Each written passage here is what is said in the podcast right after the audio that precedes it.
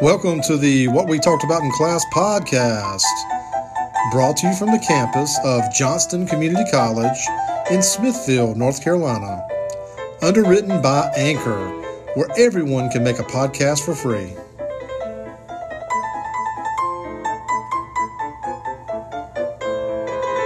To jump in and talk about what we've been talking about with soft skills. I don't know, did I talk about being friendly? I think I might have wrote that on there on Thursday afternoon. But I will just, I added two up there be friendly and listen. Um, friendly is an obvious thing. You want to be likable.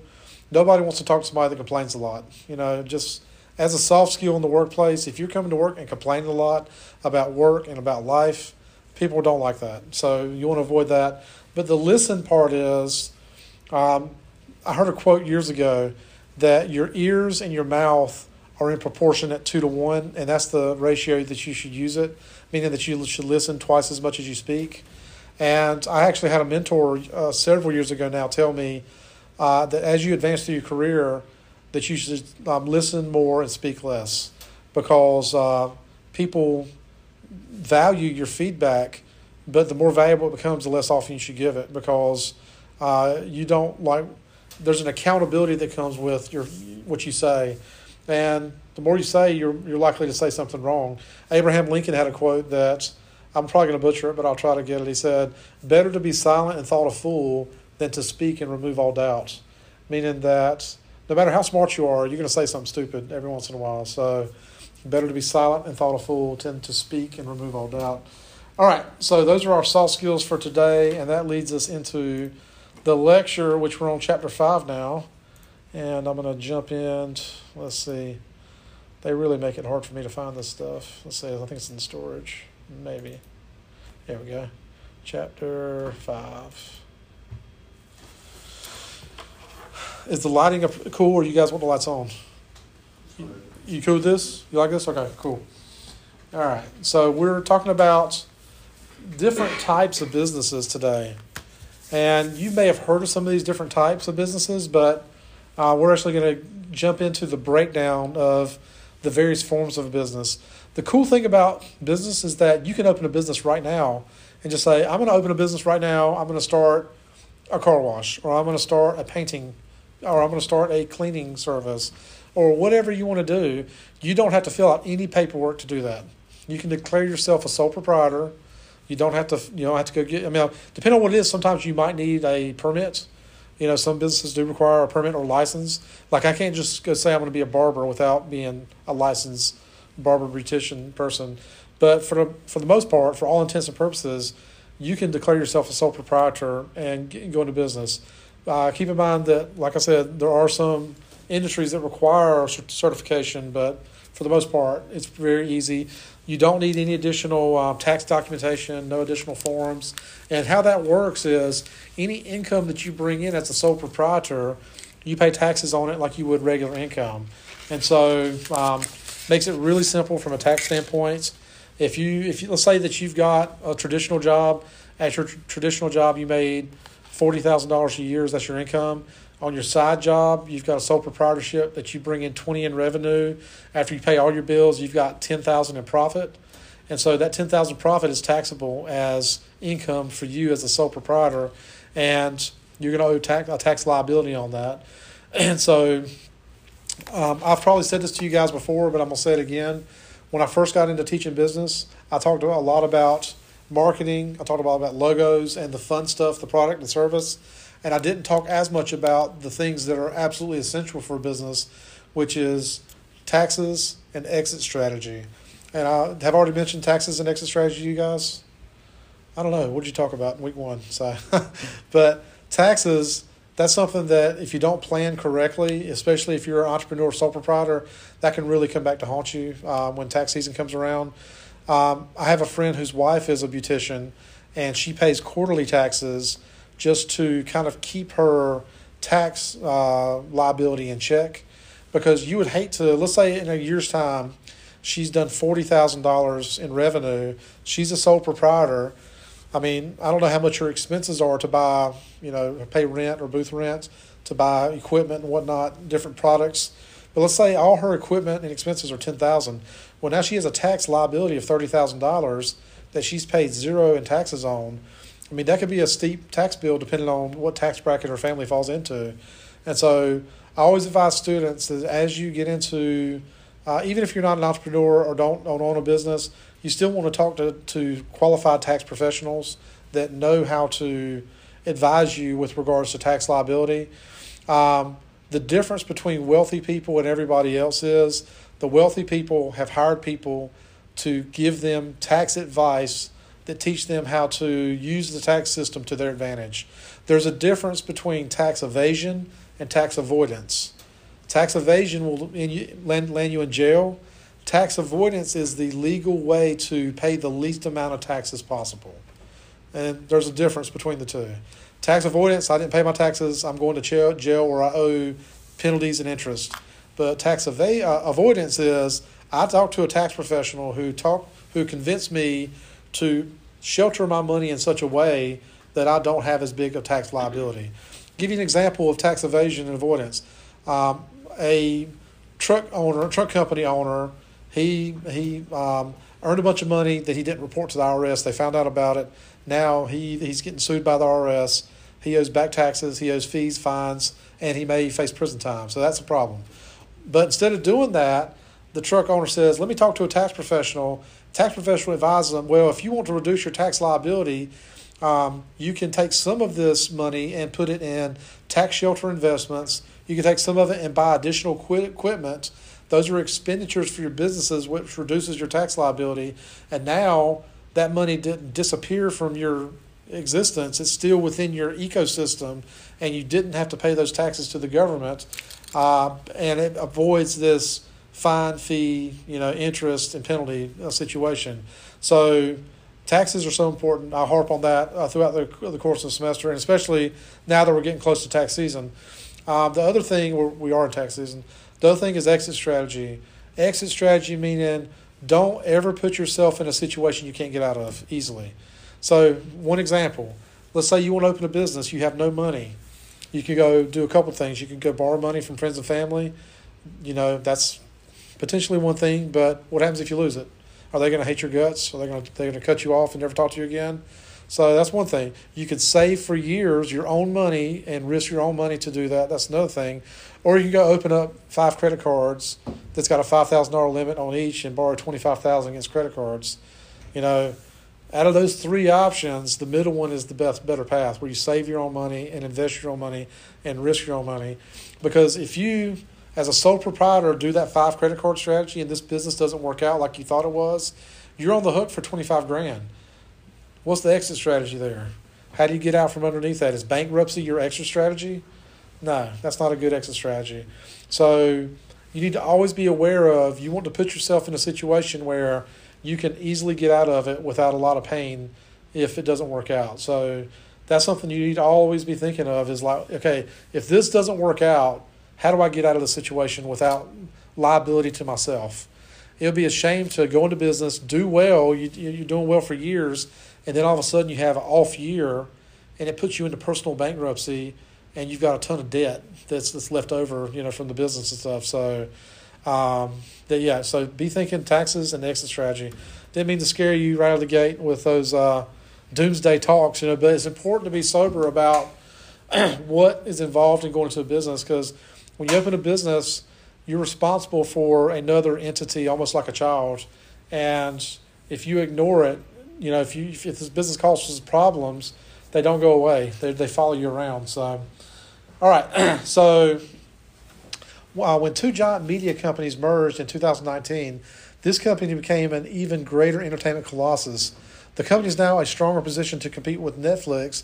In addition to introducing a new streaming service, this company now owns 60% of Hulu. Who bought 60% of Hulu in 2019, do you think?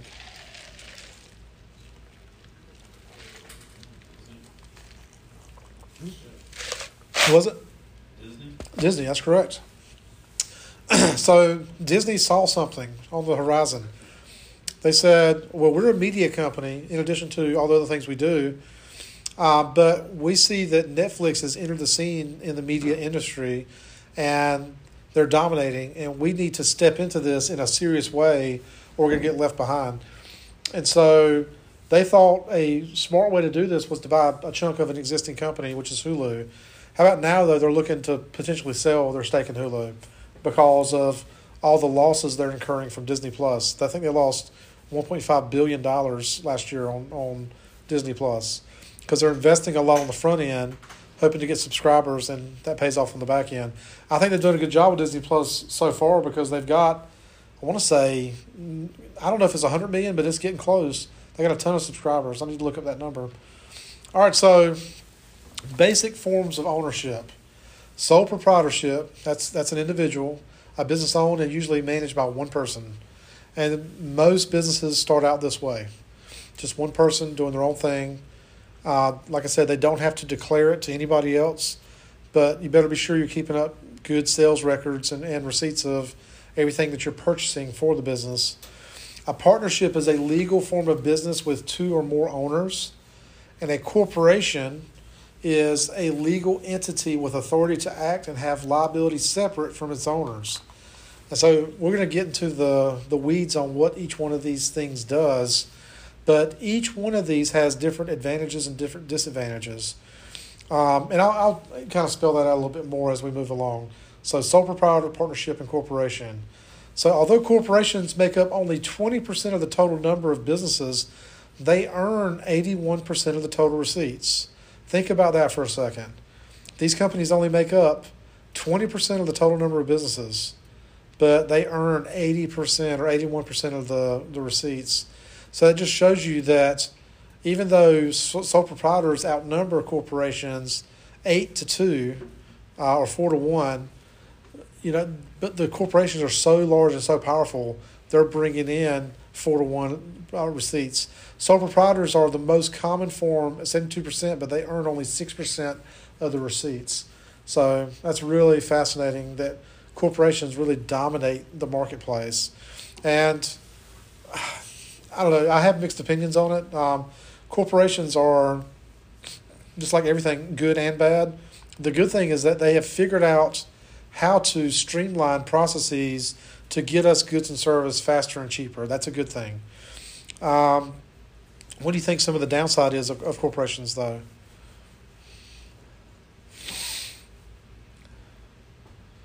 So a downside would be that they put a lot of downward pressure on sole proprietors how can I, as a sole proprietor, compete against a large corporation? You know, if I decide I want to start making T-shirts and putting them out, there's no way I can buy enough T-shirts to get a better price than Walmart. You know, just can't do it.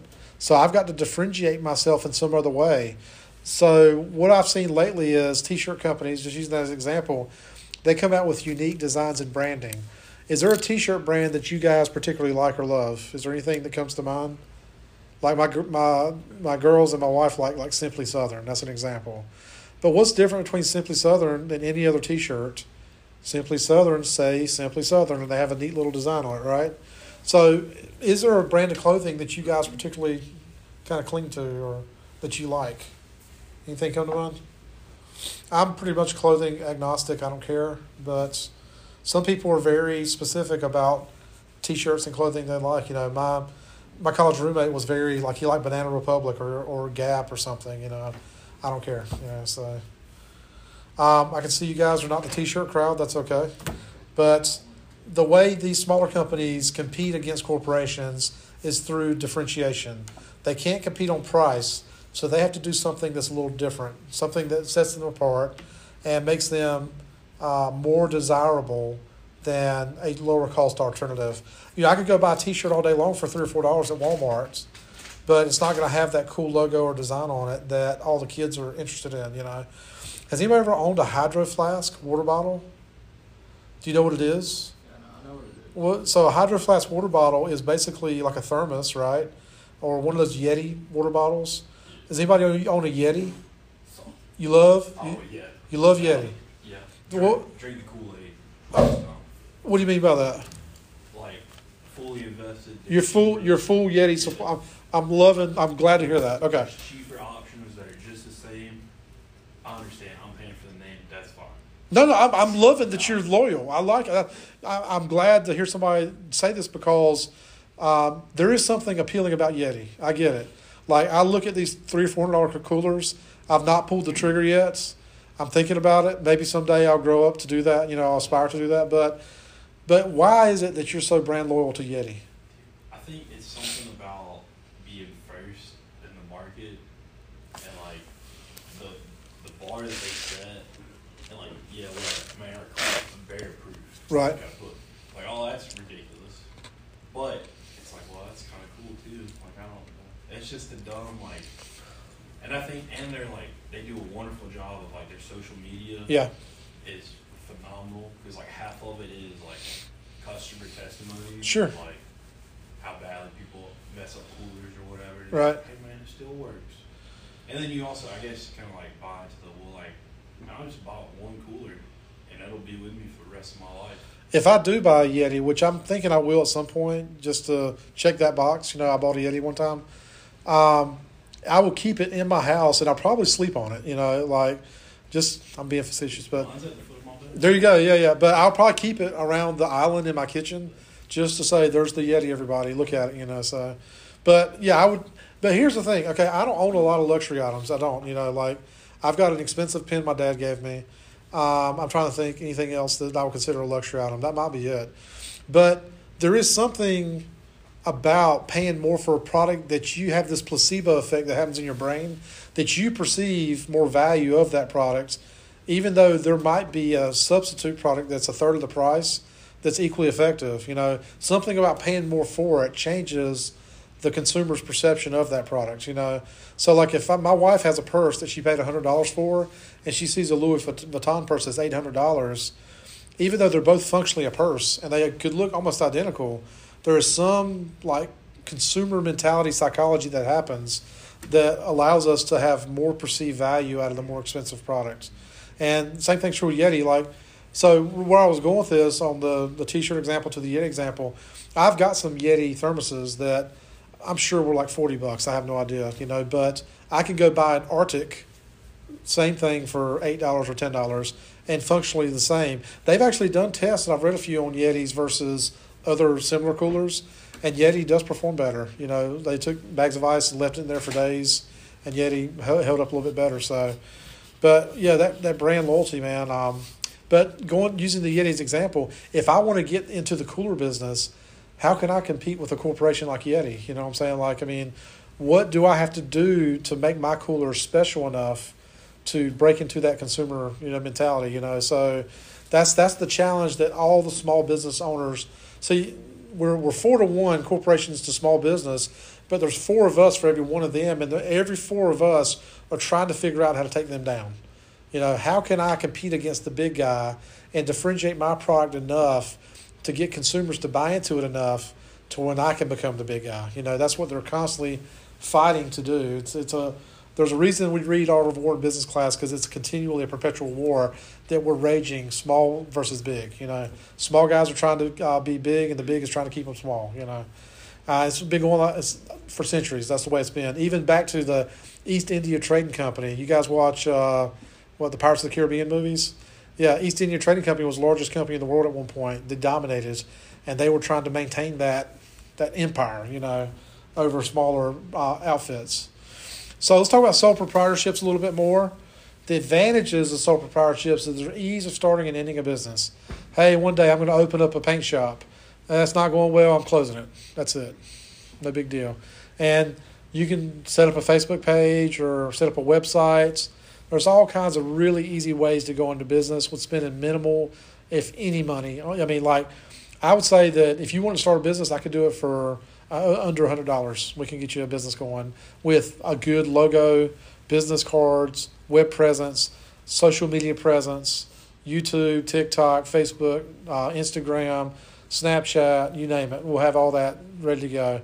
And yeah, you can have a business presence looking good pretty quickly for a, under 100. Um, but that's that's the advantage of being a sole proprietor. But but the great thing about that is is that if you decide it's not working out, you can just close shop and, and move on. Have you heard that term serial entrepreneur? A serial entrepreneur is somebody that's perpetually opening more and more businesses. Um, if you know some of them are successful, some of them are not, but they know if they keep going and trying to find that right connection, eventually they're going to hit have a lightning strike and they're going to uh, be able to connect a product or service with a consumer- in a meaningful way and really uh, do something special. Another advantage is being your own boss. That's an advantage and a disadvantage. The advantage of being your own boss is there's nobody to tell you what to do. The disadvantage is there's nobody to tell you what to do. So, like, I mean, it's hard being your own boss because you don't always know what to do. You know, here's the here's the here's the funny thing. When I was growing up, I always looked at adults. You guys have all the answers, right? You're adults, and then like as I got older, the adults started looking at me for answers. I'm like, I thought you guys had it figured out. You know, oh no, you're an adult now. You should help us. You know, tell we're all trying to figure it out. That's the thing. So that's the big one of the big mysteries is that nobody has all the answers. Uh, even the people you think have it all figured out are still winging it. So being your own boss, that can be an advantage and a disadvantage. You might think, oh, I'm be free. I can wake up when I want. If you talk to most entrepreneurs, they'll tell you it's often harder work than working a traditional eight to five or nine to five job because you're on your own. You're completely autonomous uh, to make all the decisions, to do all the work, make sure everything's getting done. The pride of ownership is big. You do get the bragging rights uh, on this company. Leaving a legacy, if you produce a company that's perpetually sustainable, meaning that it can sustain itself and earn uh, revenue and profits beyond your lifetime, your family can inherit that. Retention of company profits, yeah, if you build it, it's your company, you keep the money. And no special taxes. What that means is, is that as you earn income on this company, you pay just the regular rates. Now, here's a word of caution.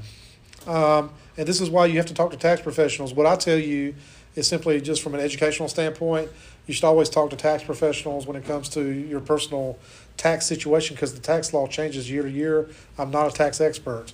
Um, that being said, let's say you work a job, you make $50,000 a year, great. So you're in a specific tax bracket. And then you say, hey, I'm going to go out and be a sole proprietor, I'm going to start a business, and it takes off. Boom. So, you know, first year you do 30K, next year you do 100K. Well, guess what? You're in a whole new tax bracket now, buddy. And so that's going to jack up your entire tax liability. And so, unless you talk to a tax professional and figure out ways to reduce your tax exposure, you're going to be on the hook for some serious taxation there. So, um, the the repeated advice I'm going to give you over again is talk to a tax professional who can help you legally avoid your ta- or legally reduce your tax exposure. That's a that's a good way to put it. Is that why some people like they have to pay more taxes, uh, like the end of the year? So there's a number of reasons why some people have to pay more taxes, but one of them could be that they haven't paid enough tax. If if you're an employee and you're not withholding a lot through your, your check is being held back, uh, when the tax time comes around and your tax exposure is high, then you may have to pay some more in. So you have to get a ta- instead of getting a tax refund, you're having to send the government a check. That is not an ideal situation. What's also not an ideal situation is getting a large refund. Let's say you do your taxes, they, they give you back five grand. You think, all right, five grand. Here's what happened though. The government basically was holding your money for a year uh, with no interest. You're not getting any yield off of that. The ideal scenario is actually zero pay in, zero back. That's hard to do. So it doesn't. I mean, I'm sure it doesn't happen that often, but that that means that you're paying the correct amount of taxes throughout the year. Uh, in case you didn't know it, we have a very complicated tax system. We really should have a very simple tax system. But why do you think we have a complicated tax system? Because not everyone knows how to do their taxes. because not everybody knows how to do taxes. And you basically are saying what I was going to say, which is there's a whole industry around paying taxes, and I'm sure it's a billion dollar industry, and there's a lot of stakeholders, and then and the government wants to keep it complicated because people like with the law needs need an interpreter. You know, like even me, I'm an educated person, but I don't do my own taxes because I know it's complicated and I don't want to mess with it. So I pay a guy who's a tax expert to navigate that for me, and I don't have to worry about messing something up. You know, that's he's an expert. So, all right, any questions or comments in addition about sole proprietorship? All right, so this is an example. Evan, better known as Evan Tube TV, HD. Does anybody know this kid? Yeah. I don't either. You, no?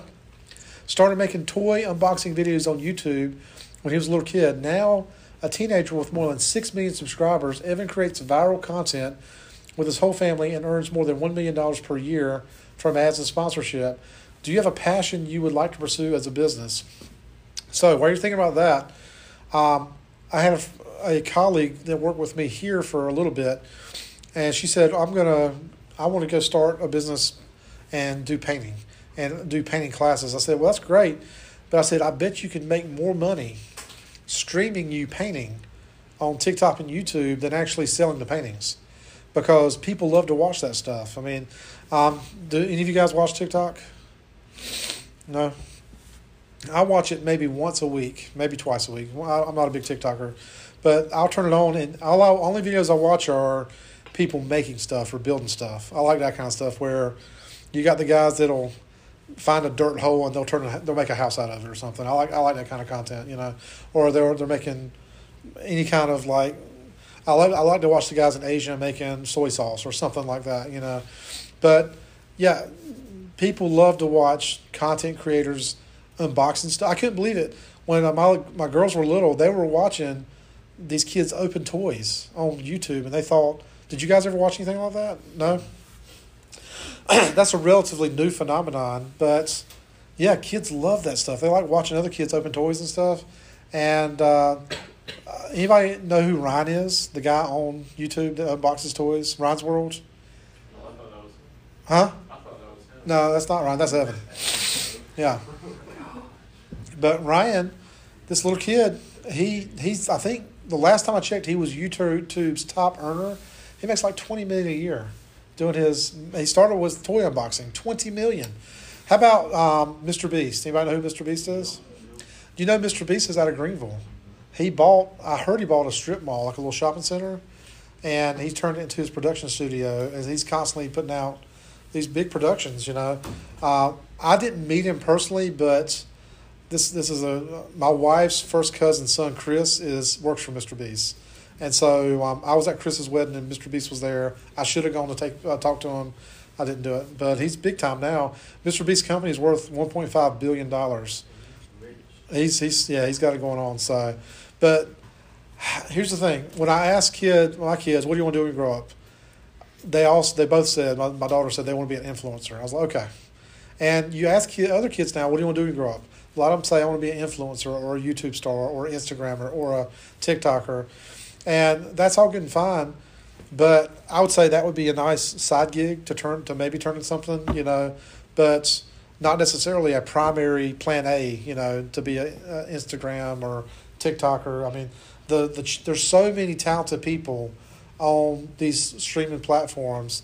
I mean, thousands and thousands of people that are very talented, uh, you know, and they just never really get scale. They never get that big viral moment because there's just so many people that do this stuff.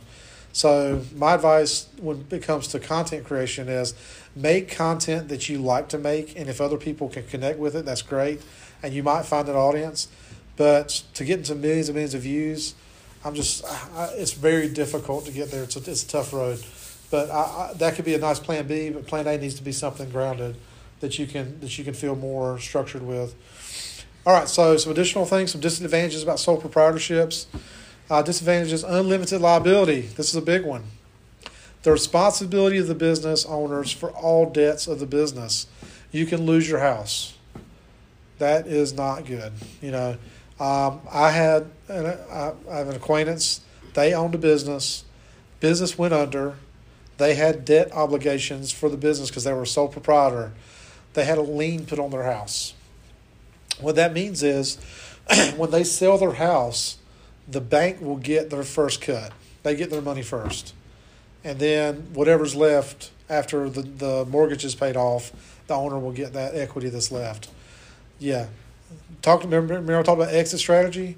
Don't put yourself in that situation.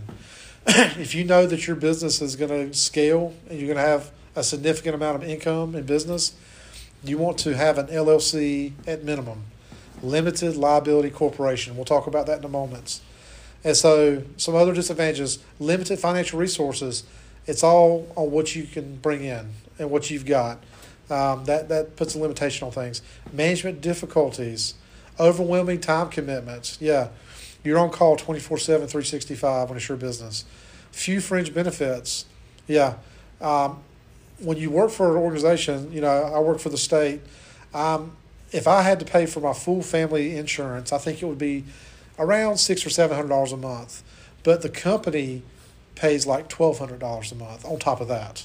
So if I had to pay that as a sole proprietor, we're talking eighteen hundred dollars a month for a family for full insurance, and that's just for health, not to mention dental, vision, all the other things. So working for a company versus sole proprietors have, you know, I, I've in fact I know quite a few sole proprietors that work for an organization full time for the benefits, and then they do their own thing on the side, and you see a lot of that happening. Limited growth, uh, limited lifespan. If you're a sole proprietor, that business lives and dies by you alone. All right, let's talk about some other things. So time commitments. Being sole proprietor of a company like a flower shop means making major time commitments to run the business, including constantly seeking out new customers and looking for reliable employees when the time come. Uh, sorry, when the time comes and to grow. If you're a sole proprietor, what would you need to do if you wanted to take a week's vacation? Think about how painful that is as a, as a sole proprietor, because you've got to plan of what's going to be. I mean, the business doesn't close just because you're away. I mean, I guess you could, but you're going to lose a week's worth of revenue. That's that's painful. So there's a real cost if you decide to go on vacation of how that's going to be managed and how it's going to be ran. You would have to plan your life around major events. I mean, imagine what flower shops are going through today on Valentine's Day. I think it's the biggest day of the year for them. Uh, yeah, that's a real challenge and a time commitment uh, for these sole proprietors. You have to think about work life balance. Um, percent of small business owners uh, who work over 60 hours a week. Uh, it says 20% work over 60. And then uh, work over 40 hours a week, um, about half working over uh, 40 hours a week. So you're not getting a time break being a sole proprietor. So partnerships is another type of uh, business. There's a couple different types. There's a general and a limited partnership. So a general partnership is a partnership in which all owners share in operating the business and in assuming liability for the business debts. Um, this is a relationship maintained by two or more individuals where we have these roles spelled out. You know, I'm going to work on Monday, Wednesday, and Friday. You're going to work on Tuesday, Thursday, Saturday, and we're going to be closed on Sunday. That's it. That's the that's our operating protocol. But it may be different. You know, somebody might work Monday, Tuesday, Wednesday. The other person Thursday, Friday, Saturday, closed on Sunday, whatever. So but it's important to have it spelled out what each partner is going to do, what they're responsible for, so everybody knows what their obligation is. For limited partners, it's a little bit different. This is a partnership with one or more general partners and one or more limited partners. What it means by limited is I am limited only to what I put into this business. So let's say there's two general partners, they run the operations, but they need some money to help run the show. So they look to me and say, hey, we're doing great, but we could use some extra capital to grow the business. Would you lend us fifty thousand dollars for either a interest payment or some equity in this company, and whatever they the, the terms they come up with? But my limited partnership is based on that fifty thousand dollars, meaning that I can't lose any more than that fifty k that I put into it. That's my exposure, and I like the fact that it's a limited partnership because anything else that happens with that company, if that company gets sued, I have no part of that. I'm simply just a limited partner. I put in a little bit of money. I have no exposure to them from a legal sense. And there's a benefit to that. There's also, um, you have to understand, everything we're talking about, there's costs and benefits. There's pros and cons. So, um, some additional notes general partner who's an owner partner who has unlimited liability and is active in managing the firm the limited partner is an owner who invests money in the business but does not have any management responsibility or liability for losses beyond that investment. So, limited liability is the responsibility of the business's owners for losses only up to the amount they invest. Limited partners and shareholders have limited liability, meaning that, once again, if I put up 50K as an investment, that's my exposure. Nothing more, nothing less than that 50K. So, Chuck and Latanya Eland took their love of travel and wine from their marriage and turned it into a business with Pop the Cork, a company that organizes tours of Georgia's wine country. So, what are the potential advantages and disadvantages of becoming business partners with a spouse or family member? What do you think? Do you think it's a good idea to go into business with a family member? Why not?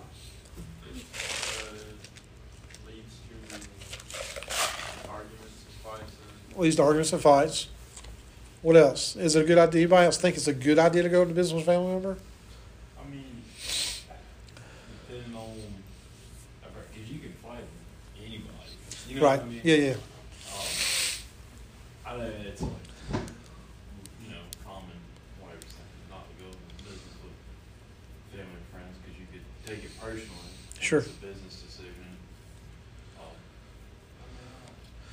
Um, The answer is it really depends on the person. Like, uh, you see a lot of family businesses that, that thrive and do well. You see a lot of family businesses where people, it goes south and they never talk to each other again. I mean, it really depends on the individual. I strongly caution people against going to business with a family because, like, when you are done with work, you go home, and that is your sanctuary away from work. And when you go to work, that is your sanctuary away from home, right? You've got two worlds. But if you're living in the house with somebody you're in business with and you have a disagreement at work, where do you go? You know what I'm saying? I mean, like, what's up? Yeah, I have an example of that. So I used to work with my uncle, Uh huh. and and my brother worked with me. Sure. So we both worked for my uncle, Yeah. and we used to fight all the time. And even though we might say we're not going to take it personally or whatever, um, people take things personally. And uh, when I tell you this, this is just me kind of talking like off the cuff here, but when you involve money in things, people and equity, what I mean by equity is making sure everybody is doing their fair share of work. Like if if you go to work that day and your family member slacks off or doesn't go, or vice versa, there's going to be some words, you know, like, and family members are more freely able, they feel like, to say those words. Whereas if I had a, a non family member coworker, I might not say anything about my observations. But if my brother or my dad or somebody else comes in, I might mouth off talking junk, you know, and that creates kind of a hostile work environment that is not healthy and it's not good. So I just strongly p- caution people about going to. You, did you say you had something too? Yeah, where my mom works, um, it's like like that. Like Right. They have a, a restaurant or something like that. Okay. And then they have the the man who well he like he's like the business owner with his wife of that restaurant. Okay. They have his brother working there, and I feel so bad for him because they're always so mean to him, and then they I don't know, it's just so. So they're talking junk about the brother. Yeah, And he's dependent upon- every day. Yeah, I uh, but he's dependent on them to have a job. Yeah. So it creates this really bad dynamic. I mean, so you know, there's a ton of people that are in business with their family members. I just think it cr- can create problems, but I, I guess you could have problems anywhere. So I guess the, the, the line I would say is just be cautious about doing that and ask your, just ask yourself, do I really want to work with this person and risk compromising the relationship over over this place, you know, whatever. So. So, some additional information there's a couple of forms of partnerships. The Master Limited Partnership, MLPs, is a partnership that looks much like a corporation in that it acts like a corporation and is traded on a stock exchange, but is taxed like a partnership and thus avoids the corporate income tax.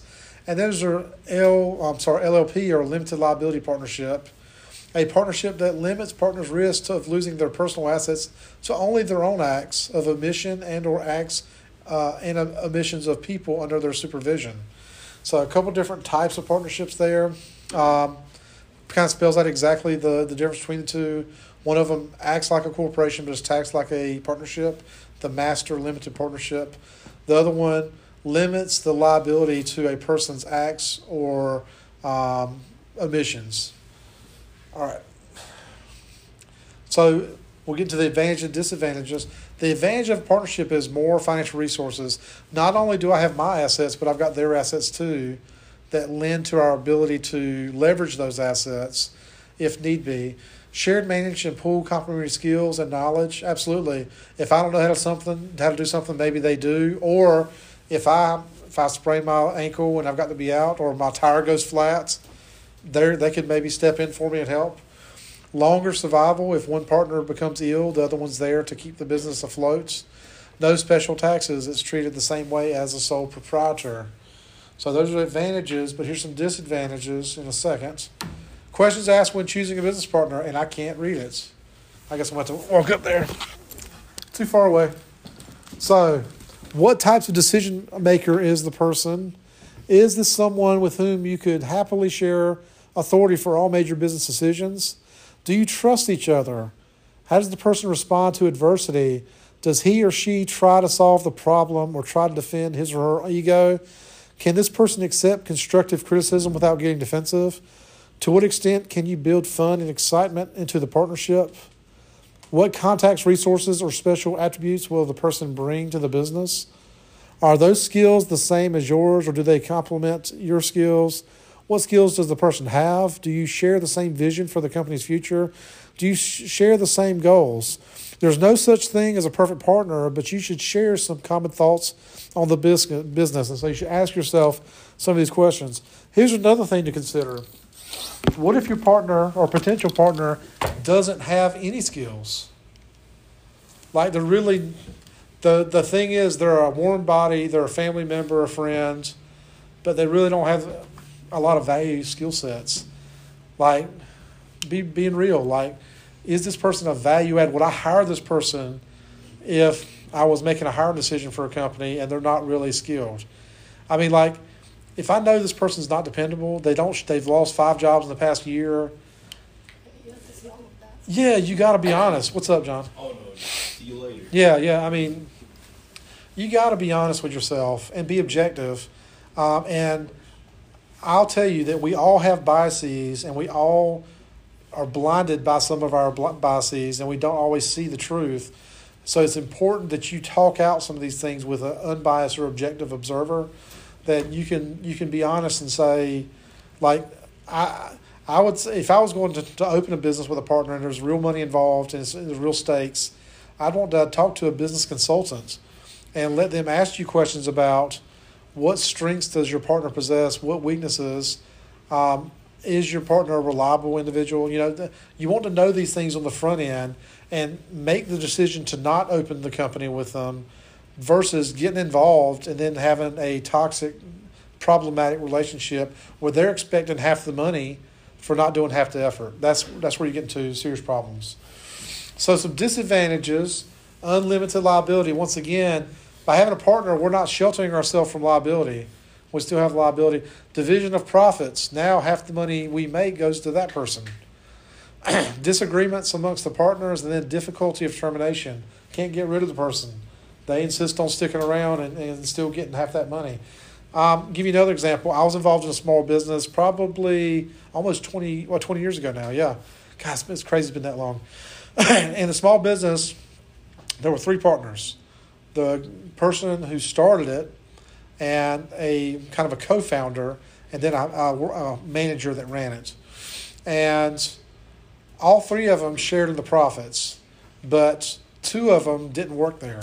The manager that was there ran it, and the other two just showed up for a check. Do you think that lent to problems? Yes. Oh, it lent to problems. Yeah, because the manager worked six days a week. They were there Monday through Saturday, and often on Saturdays like a half day, but they were there most of the day Monday through Friday. and then on Friday, when the other two guys showed up for the check, you know, and the manager got the same check, you know, and they've been going off doing something else all week. Yeah, that created a problem. So you got to think about um, this disagreement. And I would say, like, I think it's totally healthy and normal to sit down with a partner and talk out what could we disagree on in the future. Let's talk about it. Like, what if there's uh, what if there's a disagreement about money? What if there's a disagreement about effort put into the business? You know, and talk about these things and write them down. I mean, uh, you don't want to put yourself in a situation. Remember, we talked about exit strategy. You want to be able to know how to get out of a situation before you get too deeply into it. So, good business or bad karma. Imagine that you and your partner own a construction company. You receive a bid from a subcontractor that you know is 20% too low. Such a loss to the subcontractor could put him out of business. Accepting the bid will certainly improve your chances of winning the contract for a big shopping center project. Your partner wants to take the bid and let the subcontractor suffer the consequences of his bad estimate. What do you think you should do? What would be the consequences of your decision? So, the partner is thinking about profits. Hey, I want to win this bid. the contractor made a mistake and, and gave a too low of a bid that I know is unreasonable, but that's their problem. But it's actually our problem if we accept it and they can't fulfill that need, you know. Um, this happened a lot recently with just all kinds of contractors, but specifically housing contractors that would bid a job, say, I can build this house for $220,000, and then inflation kicked in, and by the time they actually got to break ground six months later, everything's gone up, you know, 20%, you know, in cost. And so 220,000 turns into what? I'd just say 44 to 45,000, so 265,000. Yeah, I mean, that's, I'm pretty sure that's what happened, because there's a house that's being built at the end of my street, right. but it's been like six months and all they have is foundation. Yeah, It's not getting- There's there's a lot of stories. I've heard stories from my extended family like that where they broke ground, couldn't afford to continue. You know, so um, what do you think this person should do in this case?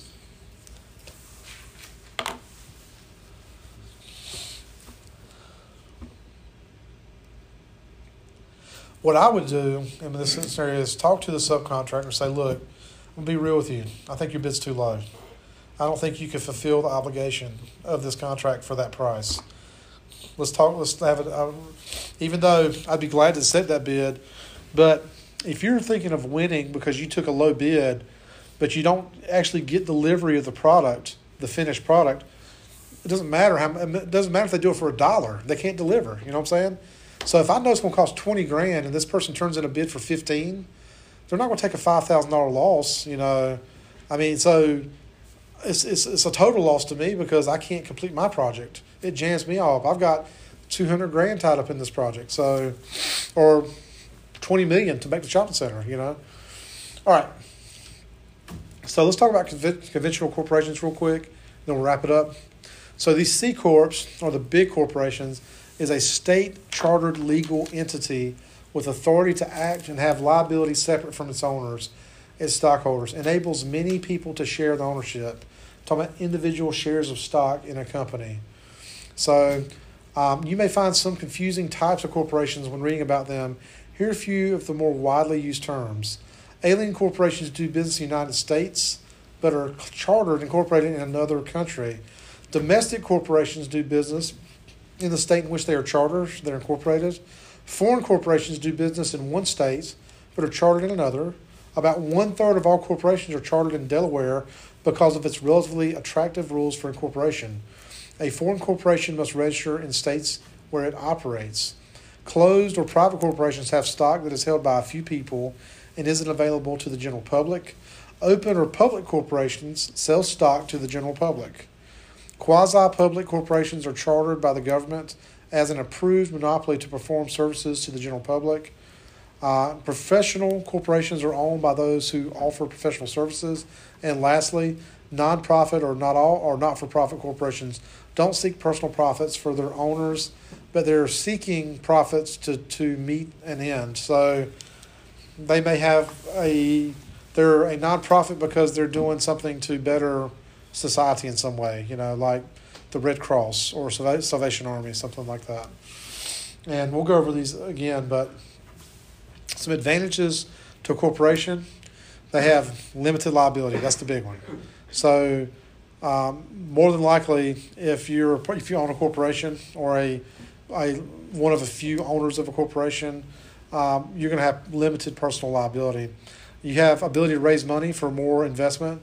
Let's say when we were doing an experiment a couple years ago. My a friend of mine and I were talking about starting a corporation, and our objective was investment. We were just going to be a small investment company, but we were going to issue each other a million shares each.